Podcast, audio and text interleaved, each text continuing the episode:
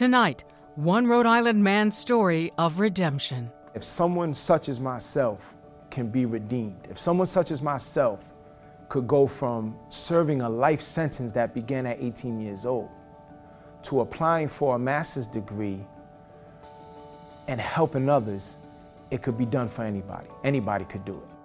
Microplastics invade Narragansett Bay. What are they and what are they doing to our environment and beyond? We are being exposed to these plastics that are having negative impacts on everything they encounter.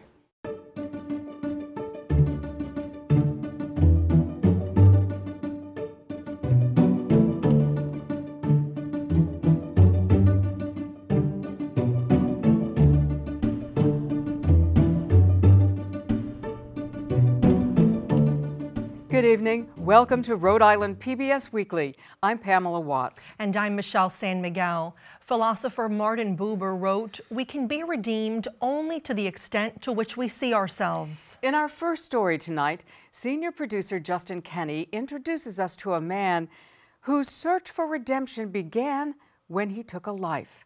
This is part of our continuing Turning Point series. My name is Keith Nunes, and I'm here to tell you about a second chance that I received that changed my life. When I was a young man, I, came up in the 80s and 90s, uh, the height of the crack epidemic and, and violence epidemic, inner city poverty, which is a story that's pretty common. There's, there's plenty of other individuals that came up in them circumstances. But when I was in them circumstances, you know, I didn't necessarily make the right decisions. And I started down a road of, of you know, selling drugs to try to get money and to try to get out of the poverty I was in. And when you're in that world, one thing leads to another. You know, uh, it's it's a lot of physical toughness that's portrayed in that world, and you feel like you have to defend yourself in that type of environment. So it, it was those circumstances that led me to being out at a nightclub and, and, and getting into an altercation with, with some older, bigger gentlemen. One thing led to another, uh, and it ended with me wrongly and, and unnecessarily taking the life of, of another man. So at 18 years old, I was arrested and, and charged with a first degree murder and, and another attempted murder.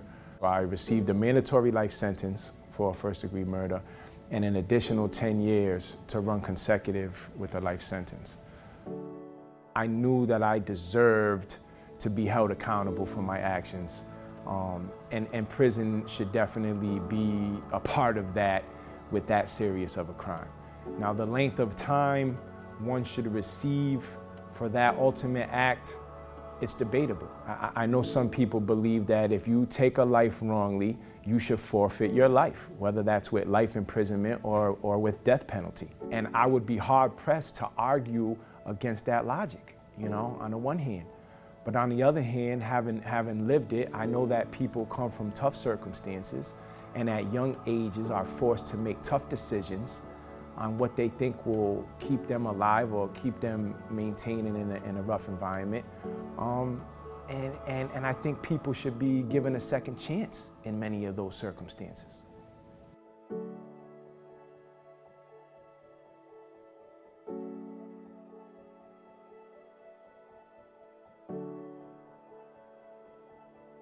Education for me, both informal and formal, was one of the major components of my story, of, of, redemption. I believe my story is a redemption story above all else. It's a cliche, but when you know better, you do better. And a lot of decisions are made out of ignorance. So when you learn certain things about yourself, about society, about, you know, moral or ethical matters, uh, you start making different decisions.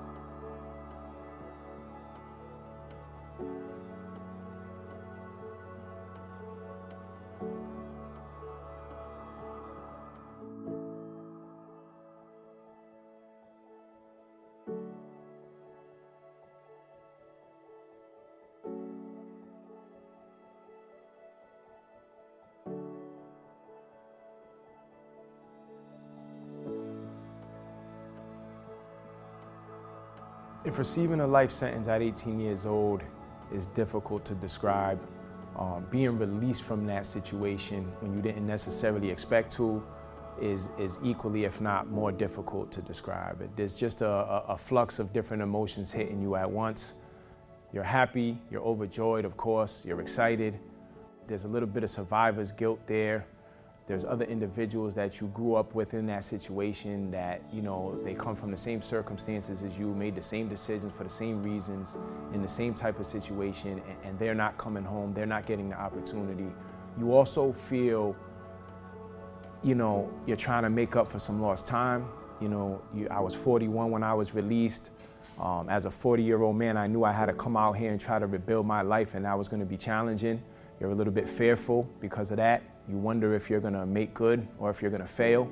And you just feel the seriousness, you feel the gravity of it, knowing that, you know, you've been given this second chance at life, literally, and it's on you to make the best of it and, and to show everybody involved, you know, people that might have been hurt by your bad decisions and people that were faithful enough to support you through 23 years of incarceration. You want to prove to everybody that it, it, wasn't for naught. You, you, something occurred and, and you're here to make good. And, and it could be a little bit of pressure, you know.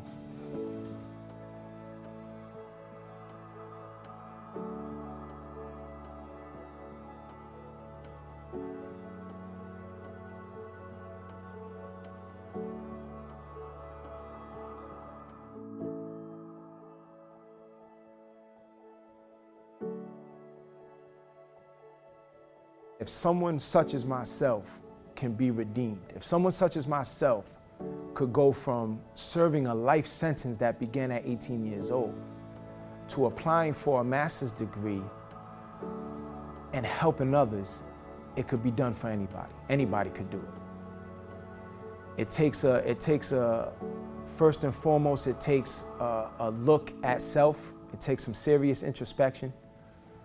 It takes a willingness and a desire to change. It's definitely going to take good people to help you along the way because no one could do it themselves. But the change is possible. And it's a very powerful thing when it occurs. I, I personally believe that the tougher circumstances that a person comes from, the stronger they are when they make the change the better position they're in to help others when the change occurs. And it's a very powerful thing. I want everybody to know that redemption is possible for everybody. There's a chance that Keith Nunes could return to prison as the state of Rhode Island has appealed the Superior Court judge's ruling. Up next, a new study is shining a light on how pervasive microplastics have become in our world. Scientists at Columbia and Rutgers universities recently discovered about a quarter million plastic fragments in a liter of bottled water. There's one major question that researchers, including those here in Rhode Island, are trying to answer. How are these microplastics affecting our health? As we first told you in December, scientists at the University of Rhode Island are exploring how these tiny pieces of plastic are infiltrating all aspects of our lives. This is part of our Green Seeker series. Microplastics are in our water, they're in our air, and it's a very difficult problem to control because they are so prevalent. The proof of how reliant we've all become on plastic can be found at the bottom of Narragansett Bay, Researchers at the University of Rhode Island estimate the top two inches of the floor of the bay contain more than 1,000 tons of microplastics, plastic pieces less than 5 millimeters in diameter. That has been accumulating over the past 10 to 20 years. And so plastics are coming into the bay, they float through the water, and eventually they land on the seabed. And so over time, they're accumulating at these really high concentrations because we just keep using plastics and the sources are not being mitigated. Doctoral student Victoria Fulfer said the levels were shocking. She and J.P. Walsh, director of URI's Coastal Resources Center, published their study earlier this year. Using a towed sled, they documented just how much debris lies in the water. They found the upper parts of the bay near Providence contain higher concentrations of plastic waste than the lower bay. Plastics come from people, and in Rhode Island, we have a really dense population, particularly surrounding the Northern Bay. So inherently, there's going to be more plastic that can make its way into the bay. And before they end up at the bottom of the bay, many are littered throughout Rhode Island's beaches, including Rocky Point State Park in Warwick. What did you find here? So here we have a bottle cap and one of the rings that goes around a milk carton container. Uh, I see some fragments of plastic and uh, food wrapping, things like that. Very common items to find. As debris makes its way into the water, Fulfer says it slowly breaks down over time into microplastics.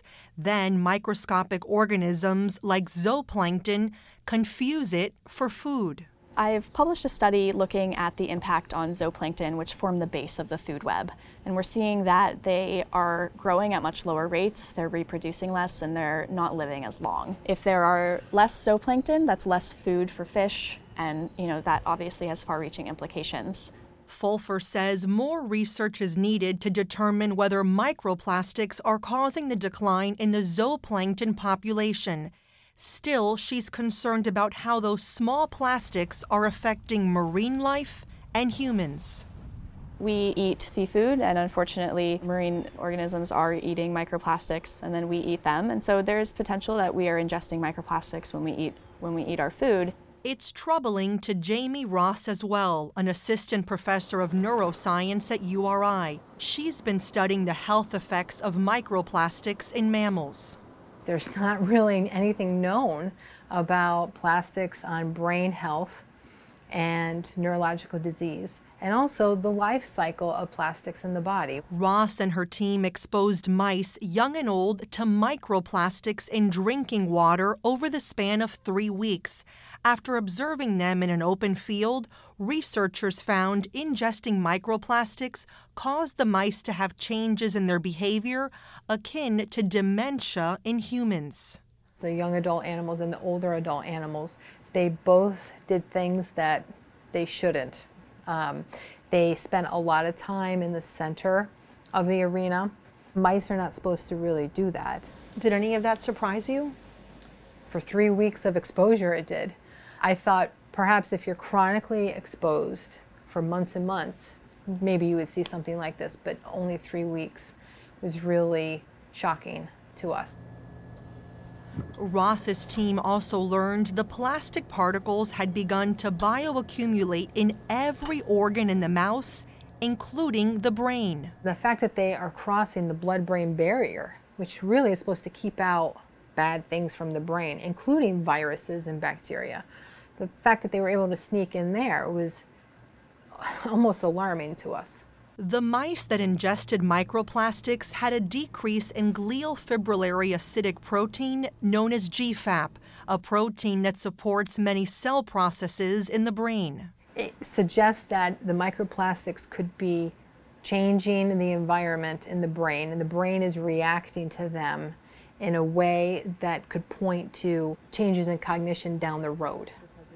Both Ross and Fulfer say there's an urgency to the work they're doing. I think we're going to see a wide range of ecosystem impacts if we continue to create plastic and allow it to get into the environment. I think eventually you would see widespread collapse of shellfish and uh, fisheries. Inside her lab, Fulfer has slides full of microplastics she's collected from Narragansett Bay, ranging in size, shape, and color. Many of the fragments are items we all use. So, three of the main types we found were polystyrene, which you might be familiar with as the white foam that we use in packaging, polypropylene, and polyethylene. And polypropylene and polyethylene are really common types of plastic used specifically in single use plastics. So, those are our takeout containers, our uh, coffee cups, things like that.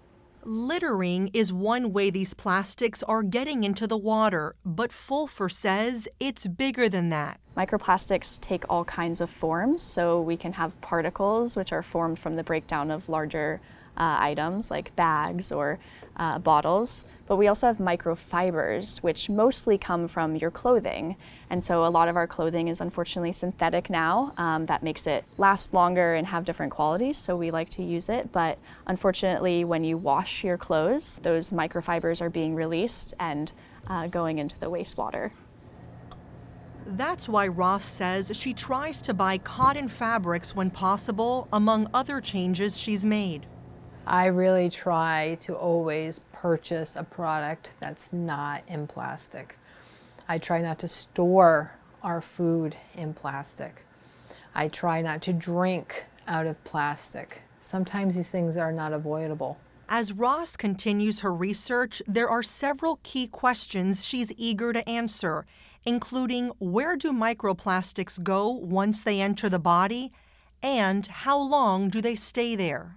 Another question is are they really contributing to this large uptick that we see in society of a lot of different inflammatory diseases and neurological disease? Are they contributing to our health in a negative way? To be clear, it's not known if microplastics can leave the body or how to get rid of them, right? Right, right. Ross hopes further analysis will shed light on the far reaching effects of these materials. And I think we need to really understand that black box of what are plastics doing to us and what plastics do we really need as a society for healthcare, for example, and what plastics can we part ways with and say, we don't need this. This is just to the benefit of packaging. This is not really helping us. And we need to find an alternative, either source or get rid of it.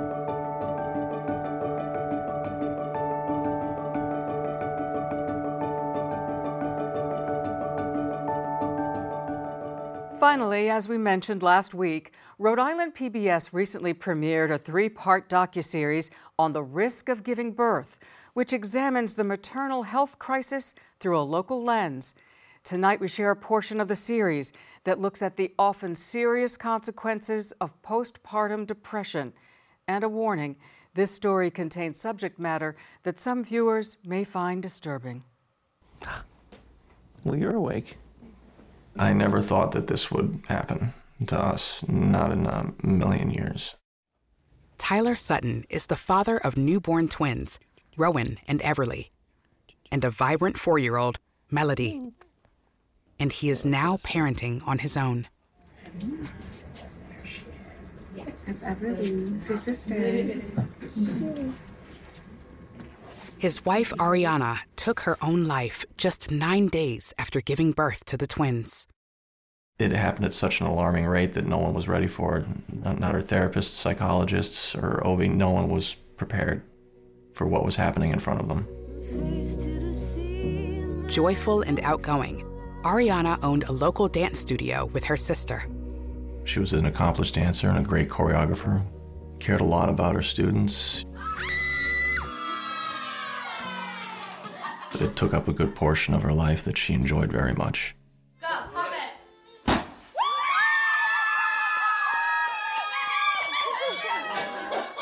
Then we decided to have Melody. The birth went very well, and when we came home, everything seemed fine initially. There was no cause for concern or any immediate changes in her behavior. Some weeks later, it started off small, where she became obsessive over certain things. She became concerned with the cleanliness of the house.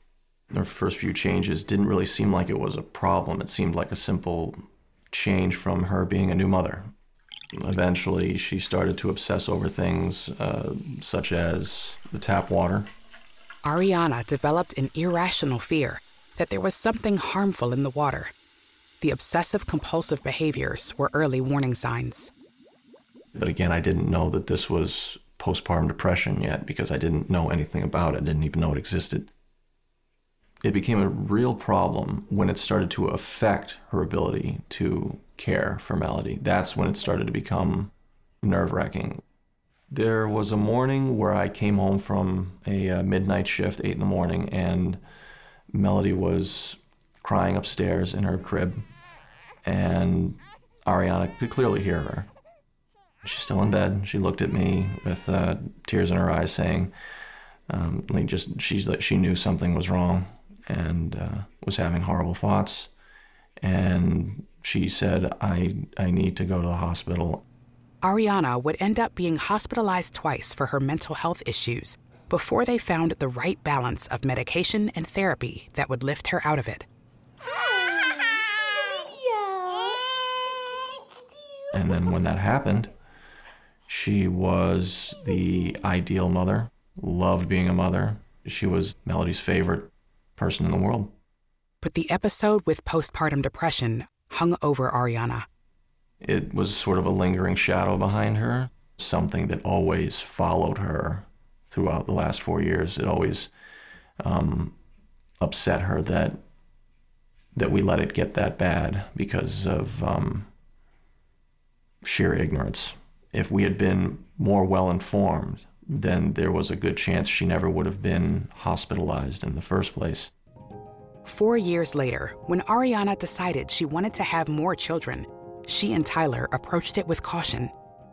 She met with her OB, her psychiatrist, her therapist, and they came up with a plan, and it was a good plan. When she became pregnant with twins, they were happy. They always wanted a larger family. She seemed very confident, excited, and towards the end of the pregnancy, she was ready for them to be born. But the twins were born sooner than expected, coming prematurely at just 34 weeks. Once the children were born, you could see that she was upset that they were born early, that there might be something wrong with them. But even while we were in the hospital, in the special care ward where the twins were being kept, all these nurses that deal with twins on a daily basis were saying, they're fine. Five days after giving birth, Ariana was released, but Everly and Rowan stayed in the hospital. That was definitely a big trigger, her, her coming home without her babies. So that was definitely something that um, hit her hard. So she blamed herself on some level for the early childbirth. Ariana was once again having irrational fears. Her anxiety was back, and she kept telling me that she was taking her medication. And everyone, therapist, psychologist, and myself, thought we had time. The day she died, Tyler left the house planning to pick her up later for their daily visit to see the twins.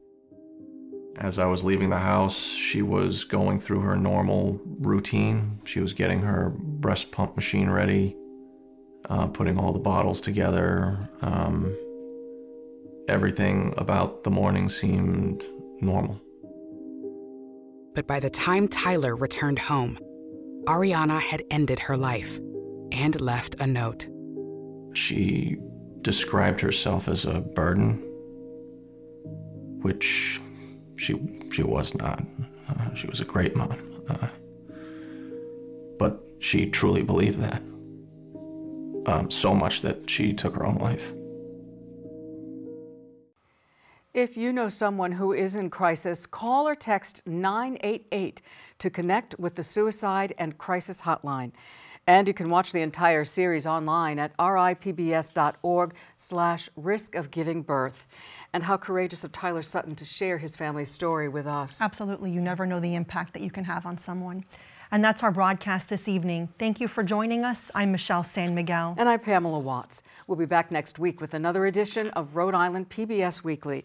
Until then, follow us on Facebook and X and visit us online to see all of our stories and past episodes at ripbs.org slash weekly or listen to our podcast on your favorite streaming platform. Good night.